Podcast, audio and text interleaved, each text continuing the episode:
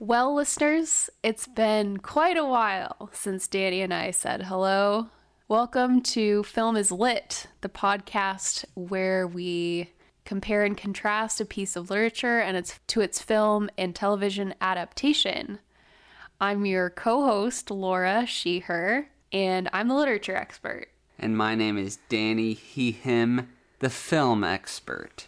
Self-appointed for both of us. Yes. but some say that we've got the goods. Our moms, Yes. I think. and dads. and dads. Does your dad have a a phone that he can stream podcasts through?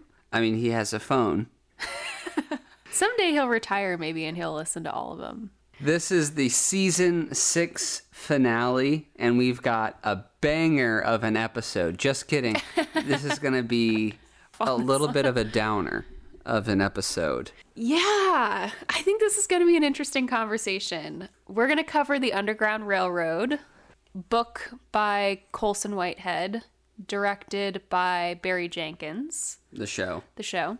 When did the book come out? The book came out in 2016, and the show was, I think it originally started in 2021. Yeah, correct. Is that right? Yep, Okay. last year.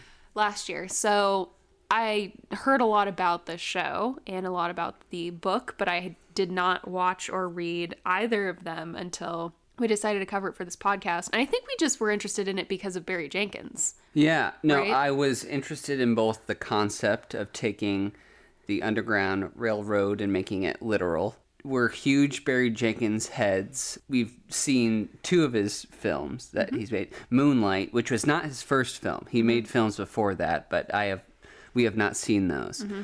And Moonlight, which won Best Picture, uh, well deserved. That's one of the best Best Picture winners ever. And then also If Beale Street Could Talk, which we covered on this podcast, which was not nominated for Best Picture. We we had a whole Yeah. rant about that. How that was It's a it's in my t- top 10 favorite films and if we have to remind listeners, we were lucky enough to see Barry Jenkins and Nicholas Britell speak before seeing it at the Arrow, which was quite a treat. yeah.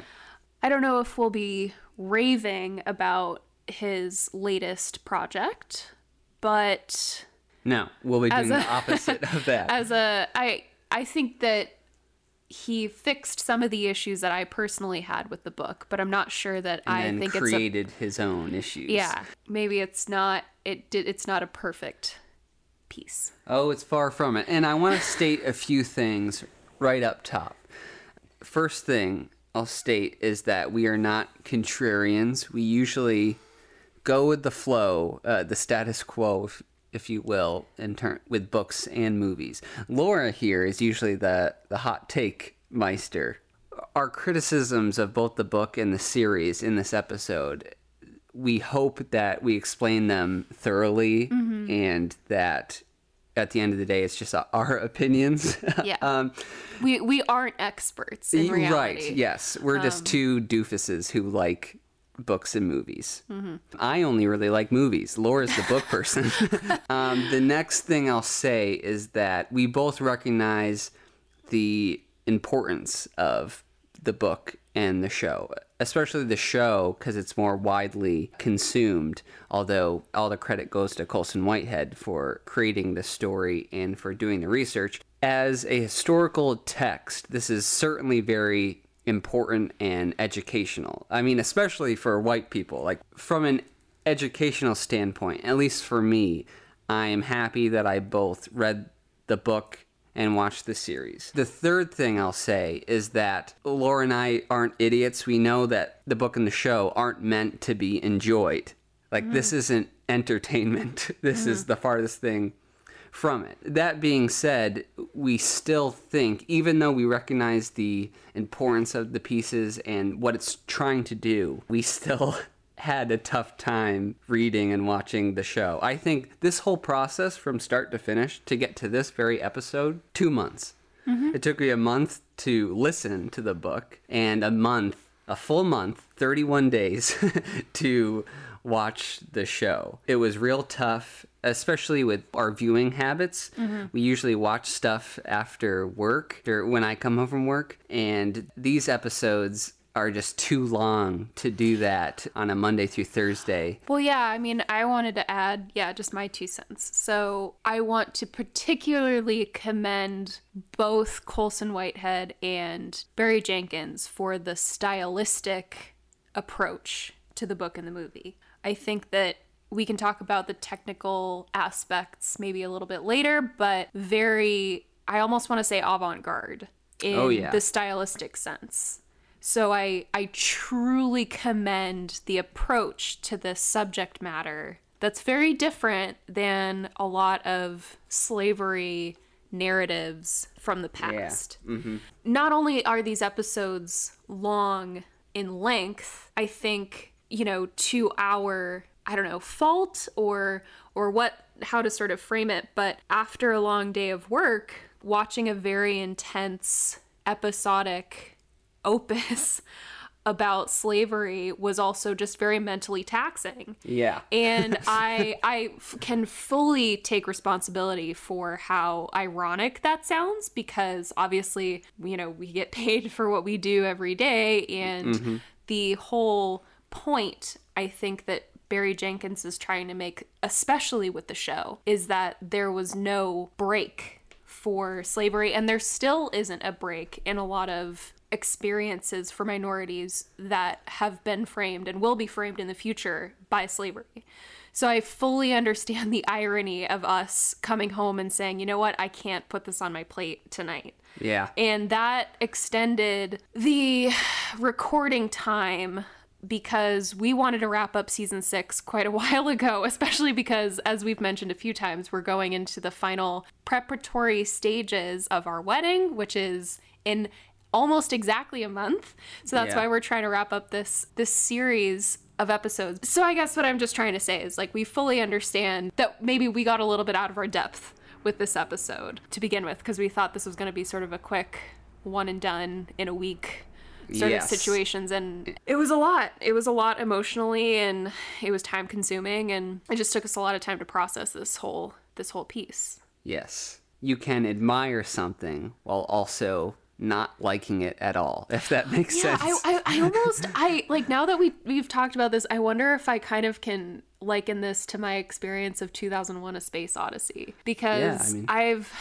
I've watched that movie twice now and I still just like it's just inaccessible to me. I think for very different reasons, obviously. Yes. But it's it's such a I hesitate to call it a slog, but No, I, I totally, I totally get that. When I love 2001: A Space Odyssey, but I don't take it personally. Like when you say you don't like Pulp Fiction or something like that, that gets my blood boiling. But 2001: A Space Odyssey is a vibe movie, and if you're not on the wavelength, then it's like almost impossible to watch. Mm-hmm. Like you got to be in it. And for me, when I am in it, there's like it's like there's nothing better than watching it but I, I totally get it so i think the book and the movie are the same way so yeah let's get uh, with that all out of the way let's get into the the analysis so laura do you want to do the quick uh, kind of synopsis of the story Sure. So I'm going to credit Wikipedia with this summary.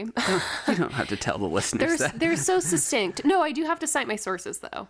I can't say that I wrote this by myself. They're so succinct that I I wouldn't be able to write my own like this. So, the alternate history novel tells the story of Cora and Caesar, two slaves in the antebellum South during the 19th century, who make a bid for freedom from their Georgia plantation by following the Underground Railroad, which the novel depicts as a rail transport system with safe houses and secret routes. Physically, underground Yes. railroad. So that's the book and the show. There's really no uh, deviations from that summary. so yeah personal journey with it go Um, ahead I don't have any. I, I think I kind of covered it in our preamble, but I remember when this came out because I was in England. I was studying abroad in 2015, 2016. I just remember seeing it everywhere. It was in all the bookshops. And I remember the cover, which I thought was really compelling, but I didn't pick it up for whatever reason. I've had it on my bookshelf probably since then. I don't remember when I got it, but I've had it for a long time and I just never got around to it. I was excited when Barry Jenkins was announced as the director, but then other than that, I hadn't waded into the content. That's uh That's interesting. I for my journey, I feel like I've said this a few times. It all started with my mom talking about it. As soon as this book came out in 2016, I remember my mom told me the premise and I was I was intrigued by it. I thought that was cool. It was a cool way to talk about this part of history, slavery, and that I've, you know, seen it before in something like Roots, but it had this new supernatural, metaphysical mm-hmm. element to it. So it was intriguing. Wasn't a reader back then, as I've also said before. I'm happy that I finally got a chance to quench this thirst I've had to read something new like that. And of course, we're Barry Jenkins heads. So uh, I wanted to watch it as well. I'm, I'm a huge fan of Barry Jenkins' cinematographer, James Laxton, who's shot all his films. Definitely. He was nominated for his work on Moonlight, wasn't nominated for Beale Street for some reason. I don't Again, understand. Another that. one of the egregious snubs. But he won basically the Independent Spirit Award for cinematography for this show. So that's kind of like the television Oscar for the mm-hmm. next to the Emmys, of course. The series was not was nominated for seven Emmys, didn't win any because it was up against The Queen's Gambit, and that kind of swept. Which is so interesting. Uh, that yeah. that really swept. Yeah. The uh, limited. This technically counts as a limited series, even though it's almost 10 hours, which is about the length. I didn't even do the math of yeah. that. Wow. It's 10 episodes, and each episode is about an hour or more, save for the seventh episode, which is only 20 minutes. So it averages mm-hmm. out, yeah, to almost about 10 hours. So even though it's a limited series, it's almost the same length as a full series. Limited series are usually like six to seven episodes that are 45 minutes to an hour each. So what would Watchmen be considered? Watchmen's limited limited. Yeah. Do you know how many hours that ran in that, comparison? That was, I believe, eight eight hours because it had nine episodes that were about like 50 minutes mm-hmm. each, which is like perfect. That's that we'll get to our opinion on the show, but it's just the show is too long. So yeah, I listened to the book via audiobook, and just like Last of the Mohicans, this book uh, for this episode, it's not a book that you can just casually listen to because the style of writing is very poetic, which I guess Colson Whitehead's diction is interesting to read. I love that you just used the word diction. Mm-hmm. Continue. Um, however, for me personally, the style of writing it removed any and all tension, any immediacy mm-hmm. to the story. It very much is written to be like a dream, kind of mm-hmm. very flowy, and it's dealing with some, you know, the darkest moments in American history, but it's not an A to B type plot. I so I could not engage with it at all. I just thought it, it in the audio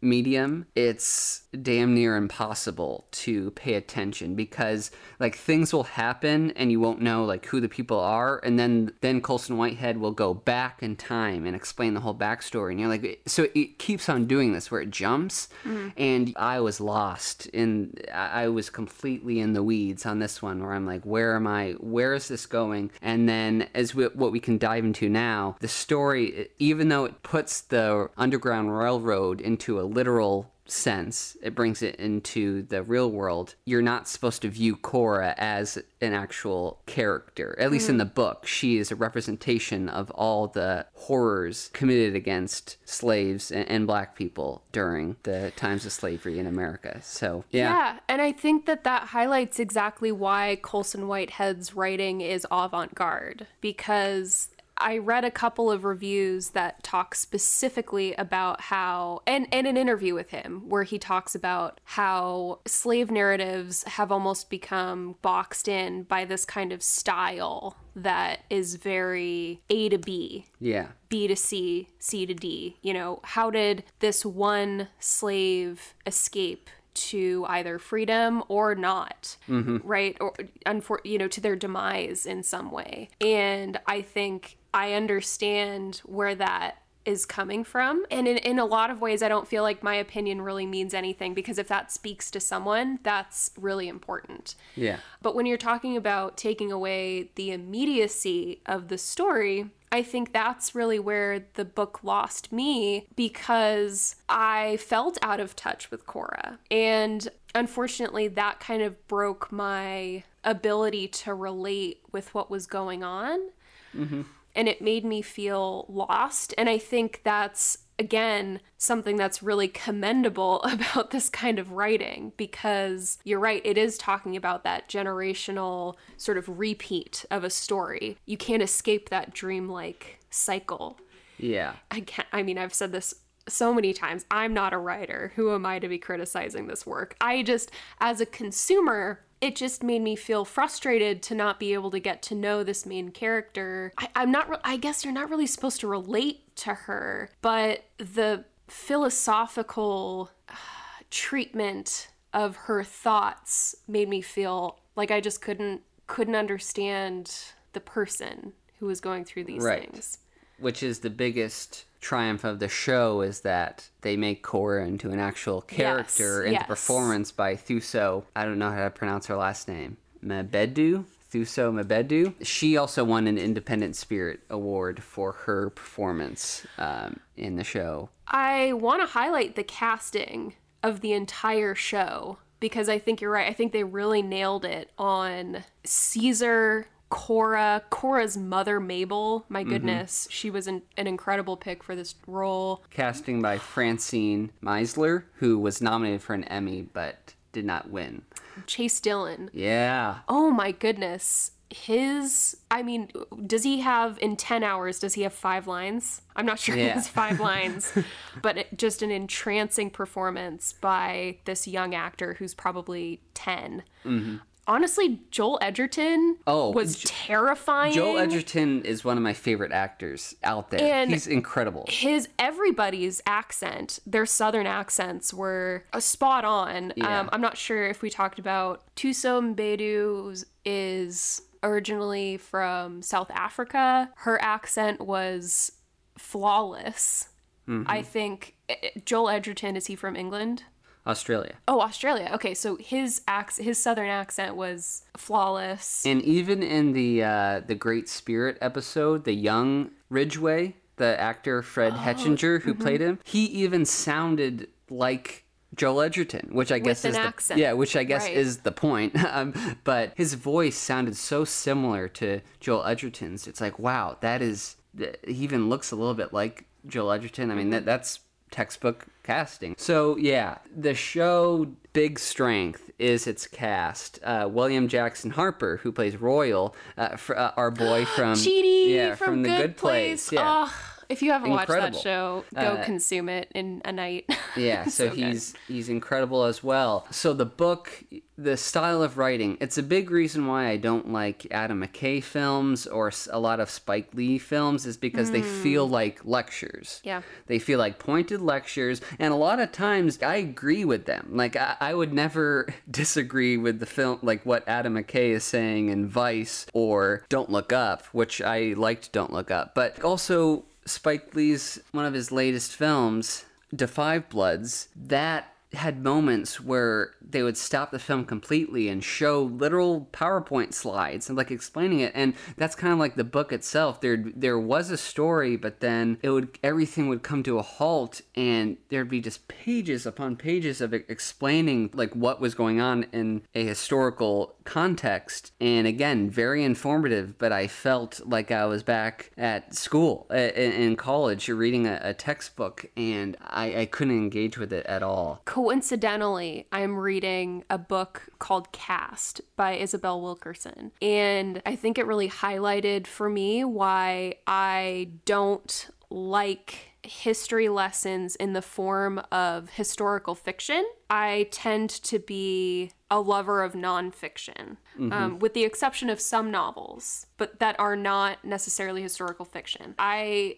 get very frustrated with historical fiction because I can't tell what's true and what's not true. And this is I've, I've said this I think on the podcast before about biopics. Mm-hmm. Um, it really frustrates me when I can't penetrate what's fact and what's fiction. Right.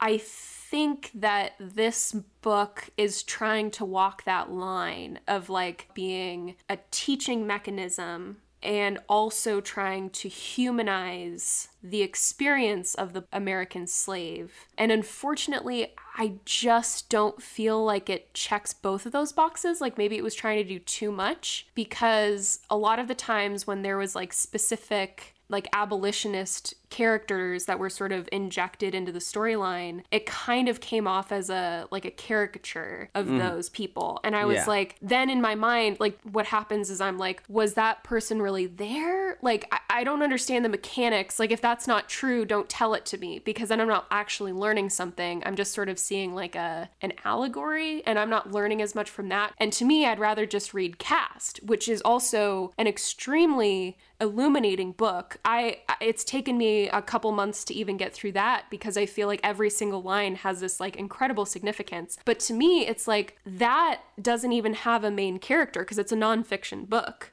Mm. But I still can emotionally connect more effectively with the anecdotes that are shared in Wilkerson's writing. And with Cora, it's just like I lose that emotional realness. I get a little bit fatigued by listening to her try to like share her thoughts because I'm just like, I don't believe you as a character. I, I don't know. Well, I'm, no, no, I that's perfectly. Yeah. Don't second guess yourself at all. I know, but I'm just, I'm trying to. She's she's not a character in the book. Right. I'm, I'm trying to acknowledge the style while also explaining why it doesn't work for me. For us. We're getting married, remember? sure. Yeah, I mean, that those are my exact thoughts. In addition to Cora not being a character in the book, you think escaping a plantation as a slave, that's like the ultimate stakes, right? Because if you are captured, you're not just returned, you're not just killed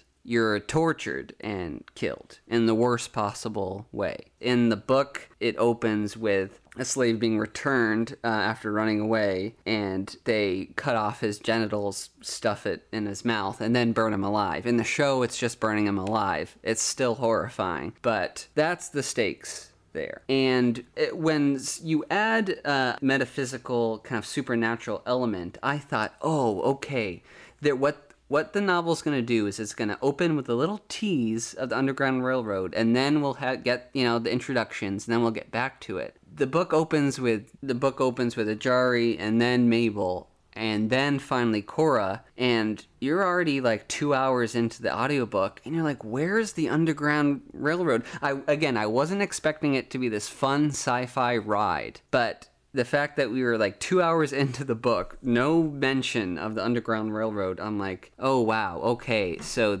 I guess this truly is an allegory. Like the whole point, I thought, was to make it literal, but r- it's really exactly the opposite. Right. I-, I think in the book, I- am not exaggerating. It'll pro- there, there was probably like 12 to 14 pages in this 300 plus page book where they actually talk about trains and uh, in, yeah, in the underground. It's interesting now that you're starting to unfold your thoughts about this. It's almost an exercise in breaking expectations because right. I think the title and the marketing around the book is to set up the expectation that it's going to be slightly it's going to be historical fiction, but it's going to have that twist that the Underground Railroad is physical. Yeah.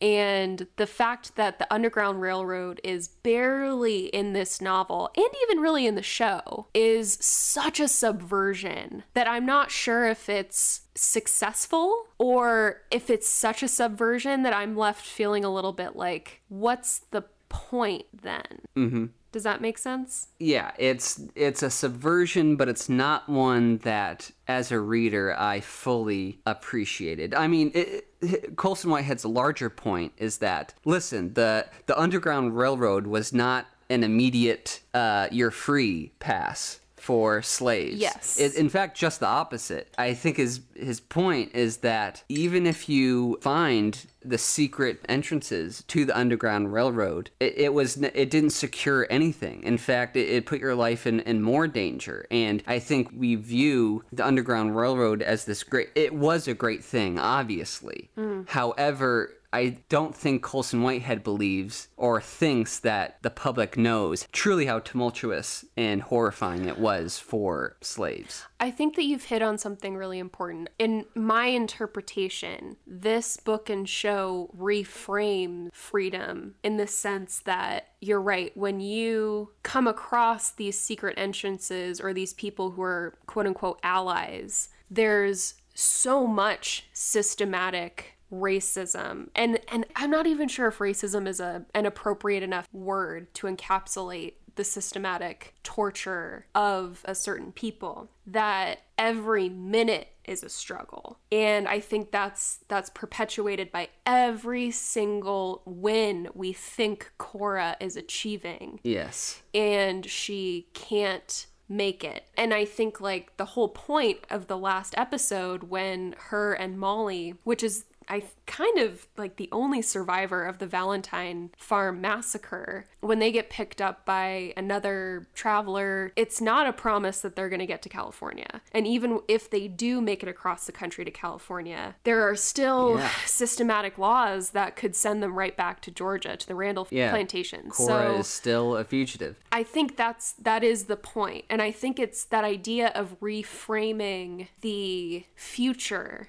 of runaway slaves that is important. This is a concept that Isabel Wilkerson so brilliantly discusses in Caste because she talks about how, as a society, as any society, likes to define racism as like a single act or a single racist person. But the problem with that theory is that if we point a finger and fire that person or censure that person or that act, that the racism is gone. And the people who pointed the finger are then, quote unquote, not racist. The problem with that approach to racism is that it's so integral to the American psyche that it absolves the responsibility of those people who pointed the finger. And that's not that's not the way to root out racism. It's it's the taking of responsibility that can root out racism. Mm-hmm.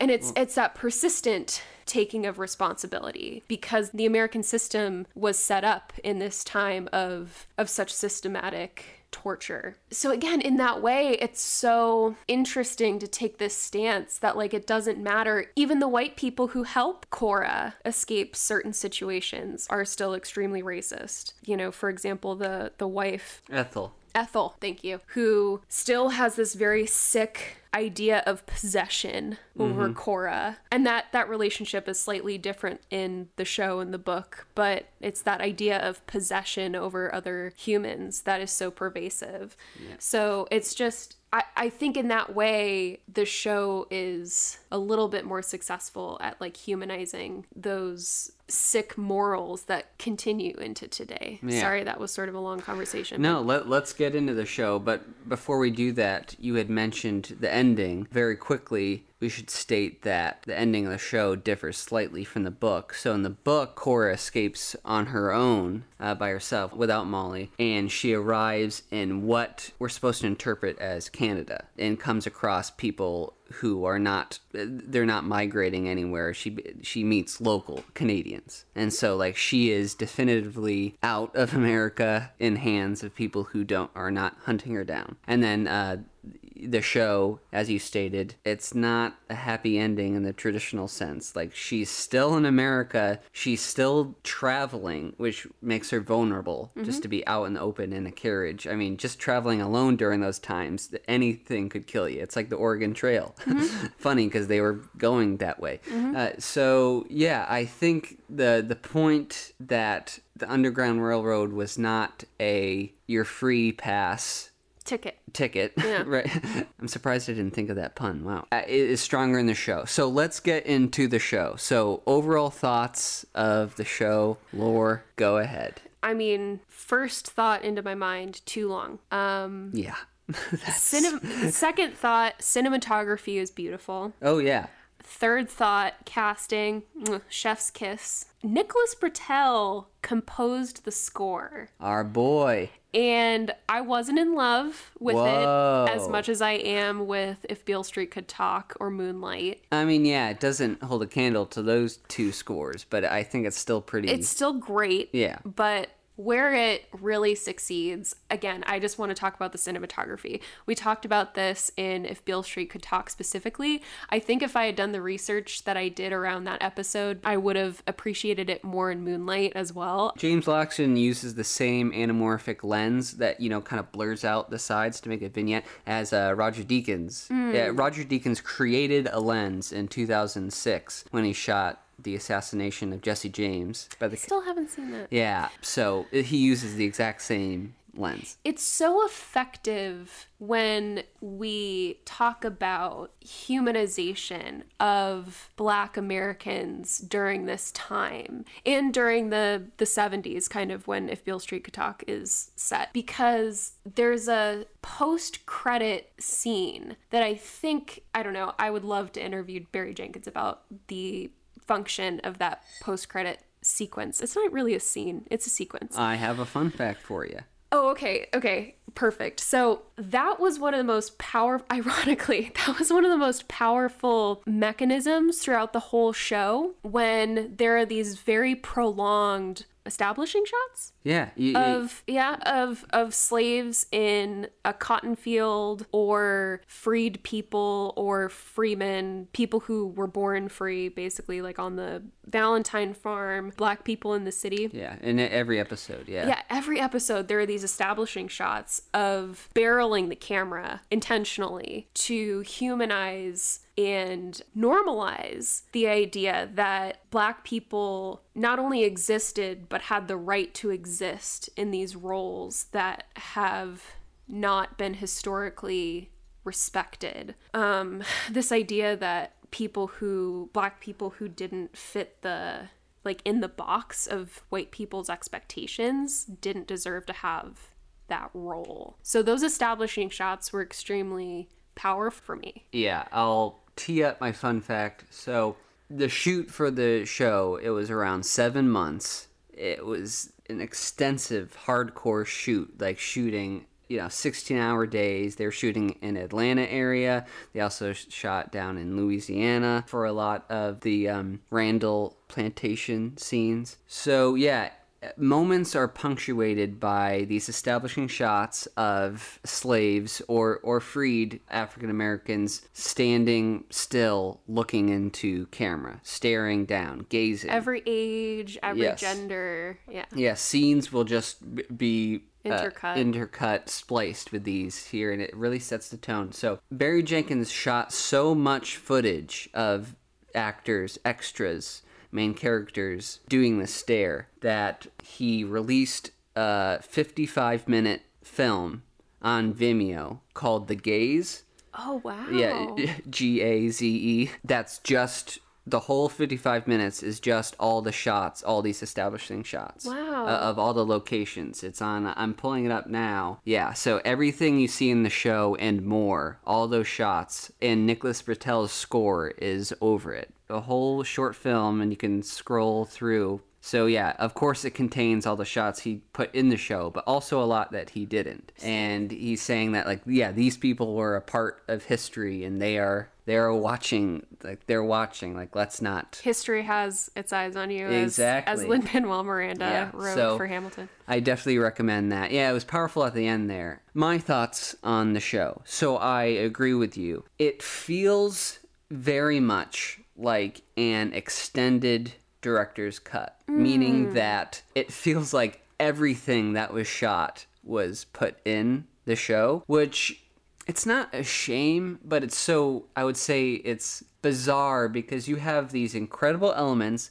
like the acting. The directing obviously is strong. I think the writing is pretty strong oh, too. yep, the writing Uh, the adaptation is, Mm-hmm. and Colson Whitehead is credited as a writer, Right, as a writer and executive producer, he had a lot of say in the show. and he was happy with the final product. Uh, yeah. Yes, he was. So the episodes were just. It's not that they were too long. There was so much negative space and empty moments or silent moments that were excruciatingly drawn out to the point where I just it's not unwatchable, but it is very difficult to even get through one episode in one sitting. Y- you agree? Oh yeah. Like episode 5 is the episode where they go through Tennessee, which is mm. like the most excruciating, tough to watch episode of television I've ever seen. Mm. And again, that's the point. Like that's how it was. However, that episode is is almost feature length and it's just too much.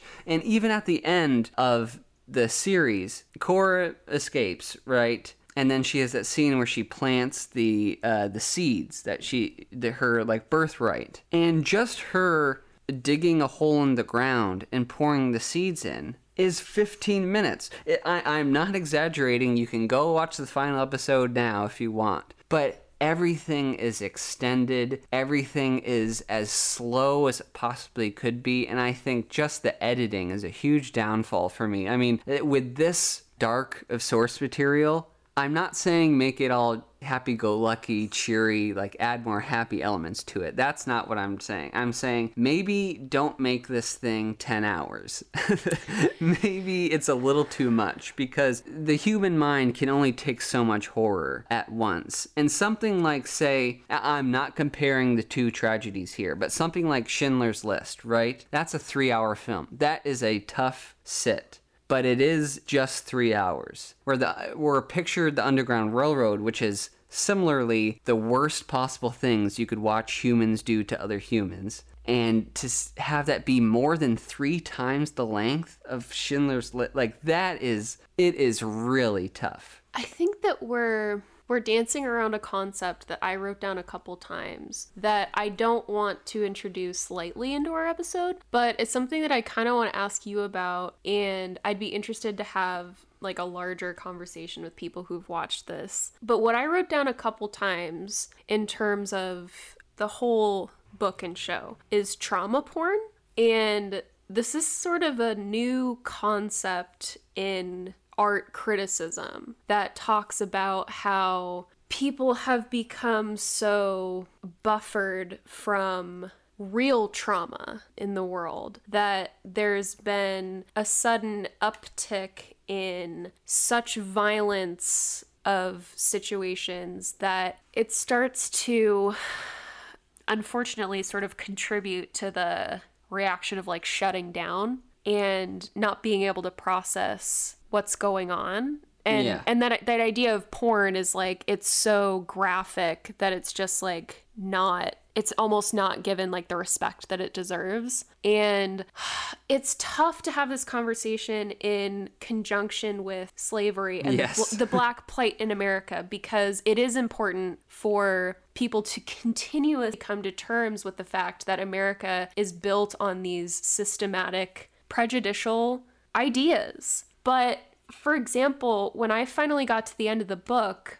and we find out that Cora's mother Mabel was killed by a snake like 15 meters away from the plantation line. I was so fatigued by this situational trauma that I was just like, are you kidding me? And and that the reaction that I had to Mabel's death was so almost cold-hearted where I was just like you've got to be kidding me. You know, we we can't have a glimmer of hope at all. Um that's where I started to be concerned that I I was shutting off. And and I, I understand that it's really important to give respect to the people where like this was their reality. Um, and this is their reality. But something that I think is really successful in not only Get Out but also Watchmen is that we do give a future. We give hope to the future generations. Watchmen the show. You mean? Watching the show. Yeah, yeah. Yes. That I started to feel like just so fatigued that I, I felt like I couldn't it was it wasn't accessible for me to empathize with the characters. I personally think that you know maybe that that's that's a personal flaw in me that I was so fatigued and I can't see that that's you know Well- accessible but but that's just how I started to feel and I think that's that sucks like that no, I, that's no, I. That's not a flaw that's not a flaw. No, I feel the same way. It's not calling it porn doesn't feel Well, it's a, right. it's a I I would say overload. I think you use that word. I like trauma overload. Crit, it's a Yeah, it's yeah, a I know. literary criticism. I know, Like I, am not. I didn't coin that word. Gotcha. That's that's out there in the vernacular of like art Yes, criticism. Twitter, please do not cancel Laura. Cancel the. I'm kidding. Uh, uh, but It's, you can read. Yeah, Yes. plenty of artistic criticisms. Um, no, I, I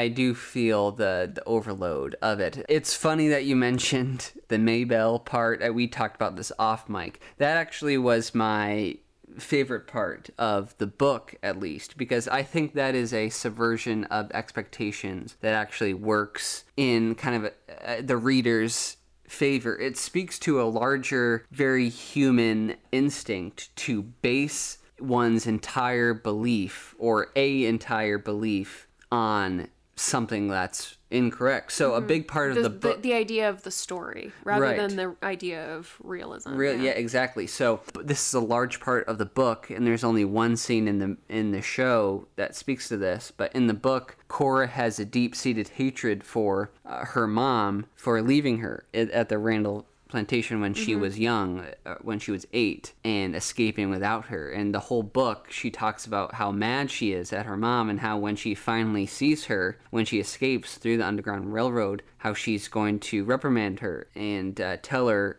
how, how she feels.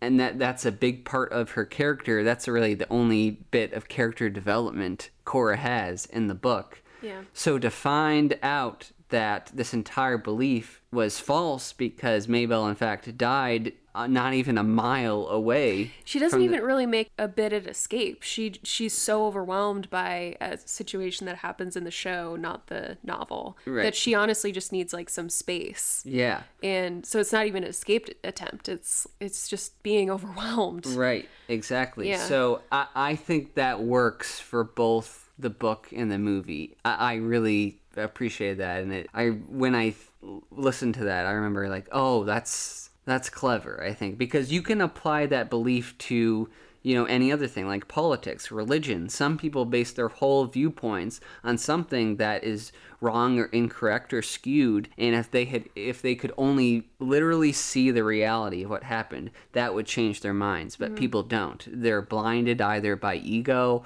or by not being there or by other you know other prejudices that they grew up with. You know it, it's it speaks to a larger thing and I think that's very profound. But going to the overload part of it yeah the show was too much and the Tennessee episode especially broke me. Two episodes before that when they were in North Carolina that is also harrowing. I had no idea about North Carolina's past and how, you know, Oh, you haven't heard me talk about how much I hate no. the southern states for not taking responsibility for Uh. their horrific racism past. The point is is that it's a lot for anyone. So let's get into some of the big differences between the book and the movie. So let's speaking of North Carolina, there was episode 3. So in the book, she is taken in by this family, Ethel and Martin, and she spends over half a year up in their cramped attic. Now, in the show, they add a younger character, Grace, who's also up mm-hmm. there. I saw a review likening this episode to Anne Frank, which I thought was really Yeah. insightful. I didn't think about that when I was watching it. Yeah, I don't know how I missed that, but that's really That's an apt comparison. Of course, it makes the episode even more depressing at the end when the house catches on fire and you think that Grace is a goner. Now, there is a whole uh, that 20 mi- minute episode we are talking about, uh, Fanny Briggs. So that details her escape from the burning building and to her finding the Underground Railroad. Now, question. Do you think that that really happened? Yeah. Is that your question? That's my question. It's filmed. It's clearly different than the other episodes in that a it's shorter, but b it it feels most like a dream, which is funny because in the next episode there is a dream sequence. Right. But Fan- the Fanny Briggs episode is not presented as this is a dream. It's filmed like it's a dream, but you're not being told what it whether it's real or not. Mm-hmm. And so here's the thing. My answer is that I don't know.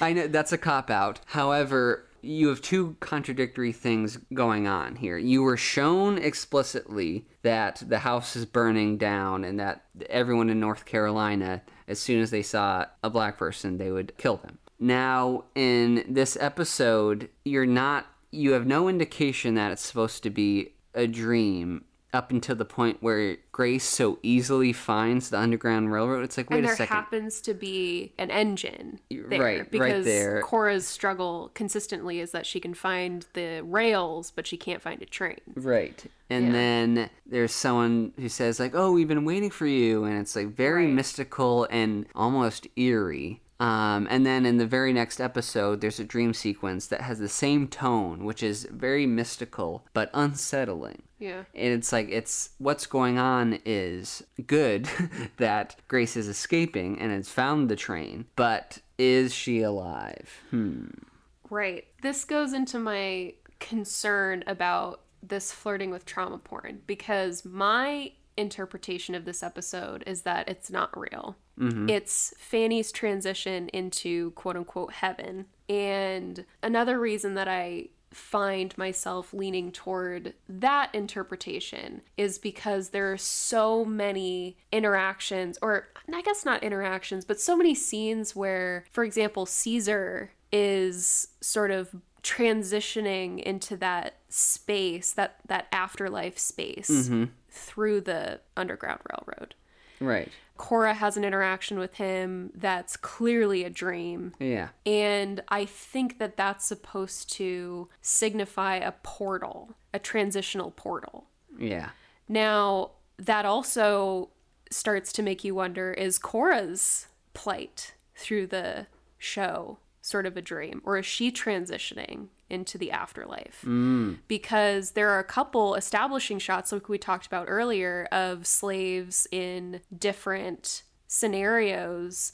One of, or actually a few of which, are in a cotton field, and not only is Cora's mother included in those shots, but so is Cora. And Cora's also included in the Valentine establishing shot. That's mm-hmm. sort of heavily Implying, that they're all going to die. they're all going to die. yeah. So, but I think that that's also because the ambiguity goes back to Colson Whitehead's original text that says that this is a cycle. And Cora's not necessarily supposed to be a certain person. She's supposed to be representative of all of these traumatic storylines. Mm-hmm. So it's really hard for me to pin down where reality begins and ends, which is the point. So in that way it's successful, but on the other hand, it's it's it's a little bit hard to to access. I will say this: I'm glad in the show the trains were not a footnote. Okay, Mm. I, I'm not saying I wanted a whole episode of just them on the train, uh, but but I'm glad that it was an actual part of the story. You know, I I, I, I Well, know it's, not supposed it's such to be a tantalizingly interesting Yeah, concept. it's And cool. It's really cool. It's really cool. And actually, this sort of hits on an idea that I think the book flirts with. That I think the show it's so close to bringing into full fruition that Cora sort of that traditional, you know, the narrator is the chosen one sort of situation mm-hmm. because the the book almost gets there. Cora is almost supposed to be a conductor. Mm-hmm. And the show, in her dream, introduces that idea that she wants to be something more and she could possibly map out and this brings into our conversation Royal's character how he sort of sees Cora and he says you've seen so much more of the underground railroad than like anybody I've ever met maybe you can map it and maybe you can document it because that's another huge motif Yeah. is just documentation of black people in general in American history. Yeah. There's very little. And that idea is so tantalizingly teased that I wanted more out of that. And it, it, it was like we Yeah. got little little drips of it, but we didn't Right. quite get a storyline about it. Right. Instead of getting yeah these plot points here, these, we get you speak of the dream sequence. That was literally 27 minutes. Mm-hmm. It's a dream sequence. We get the idea within five minutes. Because Caesar's there. And we know Right. that Caesar's died. Yeah. But, but Caesar comes at the end. But again, it feels like a director's cut where everything that was filmed was put in there. And let me be clear everything that was filmed is beautiful to look at. It's really interesting and well made, clearly, from a production standpoint, from a visual standpoint, acting standpoint. But it is, we get the point. Move on. Let's get to the cool stuff. Let's get to the train. Again, I like that a lot. Let's move to the literal here. Let's get out of the dream sequence. Let's get out of Cora uh, walking around. I wanted more plot. And I think that you know, something like If Beale Street Could Talk, the plot is very thin there too. However, it's only two hours and it is like that is also a vibe movie like figuring out but it, but it's so deeply rooted right. in the character development yes yes yes, yes. Uh, yeah, you, are yeah. you're saying like that is the plot it, is the character development right it is a full-on vibe but it is one that yes never loses sight of its two main leads where the show is just going on for so long. And while i appreciated like the prequel episode i guess you could say for ridgeway it is in a vacuum. It's a good episode of television right? It's well made. It's only 40 minutes. It's solid. But in the grand scheme of the show does not serve a purpose. You could say in a few lines of dialogue he does he says later on uh, in the next episode when he's drunk in the bar with Homer, he's saying that he respects slaves who buy their freedom. Mm-hmm. So he respects African Americans who buy their freedom. For someone to run away is cheating to him it's analogous to you know illegal immigrants in America and how you know certain conservatives don't feel like they deserve to be here. It, it's kind of a one to one comparison there, where Ridgeway is is, is a stand-in for those people. He's clearly racist as well, but uh, you you get it through his dialogue uh, how he feels that you don't need a whole back. It, the episode just kills the pacing. That's a big difference we should mention between the book and the show. There is a little chapter in the book about Ridgeway's past, but the show expands it to two full episodes of the, I call them the Great Spirit episodes. Great Spirit. Oh yeah. Yeah, where he just goes on and on about that's his whole he was raised to believe in the Great Spirit and he for, doesn't feel it in himself and yeah. his father doesn't identify it in him and that's what he blames his hatred yeah his life's hatred on so yeah that's not in the book. I think it it might be it might be mentioned. It's not fleshed out no. it, it, might be mentioned. I could be wrong about that. I, I think it's mentioned. But speaking of ridgeway those background episodes i just want to highlight the actor who plays Mac, IronE Singleton. The whole situation with him when he ends up getting murdered by Homer, I think that might have been the point where the show broke me. Because it was so uh, you you said that you you it was foreshadowed enough that you sort of picked up on it. I did not pick up on that. And that's where I just get concerned with the amount of trauma that's perpetuated against black bodies throughout this show. And you know, this is like this is a a young white woman's criticism of this. So take it with a grain of salt. But that scene in particular was so traumatic for me personally. The way that that scene hit me was very different than anything else that hit me in this show. And um, I see that. I just wonder if it's too much. Um, there's just too much of that in this show. Yes. There's just too much. I don't wonder about that, it. That's what I think. I, yeah, and and I'm not sure. Like, it just makes me feel like it was written for the white gaze, where it's trying so hard to prove a point about the horrendousness of this time and as it plays out into modernity that it loses I don't I don't know if the trauma is the point or if it's like past the point where where all it's it's doing is like perpetuating those images against black bodies. I'm just not sure if that's like the best way for me to learn about the system. Well, I don't think it's perpetuating against people, nor do I think it's for the white gaze. I just think that we get like anyone i like not oh, regardless of your race i think what the show is putting out is you get you get the point again i don't think it's like a, a perpetuating But it's images. It's images Sure. of black people getting shot. Uh, And there's there's so much of that that I'm not sure if we need another situation no, we don't. to Uh, further the point. And Right. and I'm just not sure what that does to help people understand that like something needs to change. There was an article in Variety that I, th- I thought was really interesting that came out last year about black actresses in traumatic shows and they interviewed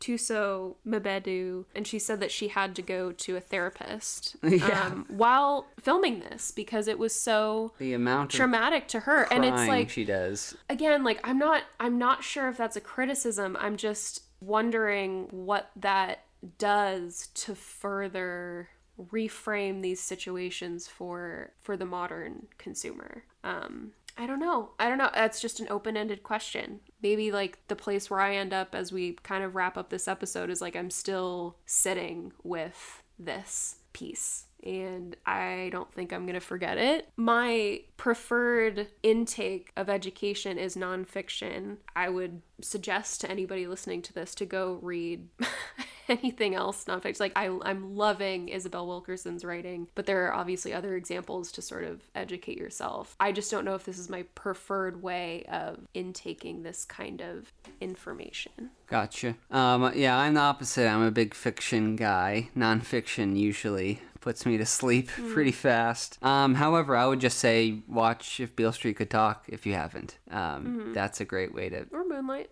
Oh yes, Moonlight. I think Moonlight is more. It, it deals with the experience of African Americans. That's a big part of it, but it's more towards internalized feelings. I mean, it in Moonlight, he's a gay man, but the metaphor go, goes beyond that. It can be for any type of thing that you're ashamed of that you shouldn't be that you shouldn't be ashamed of that you should like talk to people about. Yeah yeah this is a, a tough tough to talk about uh, especially you know being two white people. It, it's very we're we're walking a line here but i i hope listeners i that we've been respectful. Yeah it, it's we can't even we can't even rate this really because we clearly i shouldn't say clearly in this but we appreciate certain elements of what both barry jenkins and colson whitehead are doing but it's just it's too much. Mm-hmm. Both are, are, are too much. Ironically, as you say that, something that I wish I, something I actually wanted more out of the book and the show was Homer and his relationship with Ridgeway. I Definitely in the wanted more expl- I wanted more exploration. I think the show gave us that a little bit. Yes. But I almost feel like I could have read another book about just Homer's motivations. have a whole episode or chapter on Sure, Homer. on Homer. Yeah, yeah, I agree. And the whole escape from the plantation in the beginning. In the book, it's like one line how Cora's like mad at, mad at her mom, and then she's like all of a sudden escape. You're like, wait a second, where's the setup in here? So the show does that expertly. The whole first episode is just the escape, and I, I really appreciated Mm. that. So yeah, I mean, let's just kind of let's just kind of end this bad boy. We Well, and yeah, I mean, gosh, this is such a an interesting note to end our season six with. Our season seven will be TBD because we are getting married, which is very exciting. Next month, we have a mini moon. We're not going on a huge break because we gotta work, but we've just been so busy. We gotta plan our our next moves. Not that we're canceling the podcast. We're not gonna stop. We just gotta figure out how it works into our life in a month because Yes. we're just gonna be busy. and- We're getting married a month from this recording, so we plan to record another episode probably a week or so after the wedding, after our mini moon. So Mm-hmm. we'll be back, listeners, in a month and a half. Something so like that. Yep. approximately a month and a half. We say this a lot, but we'll say this again.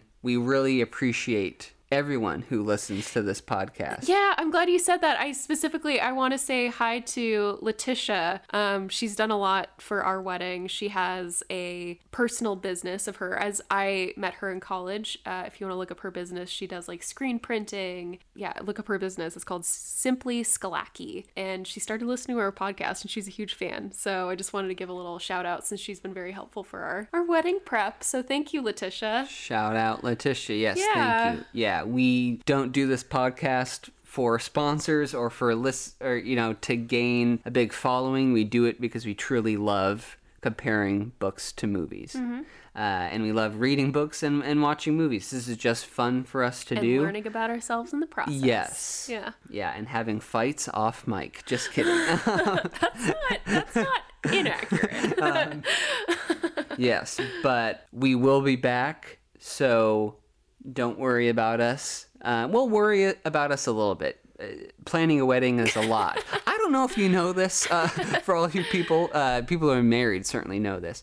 Um, and uh, my advice for people who want to get married in the year of 2022. Um, don't. Uh, inflation is at an all time high. Um, all time high.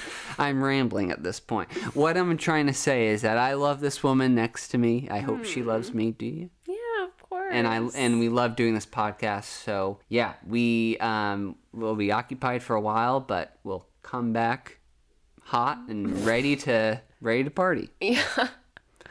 Alrighty, well please rate and review, subscribe if you haven't already, and we'll see ya on the next one.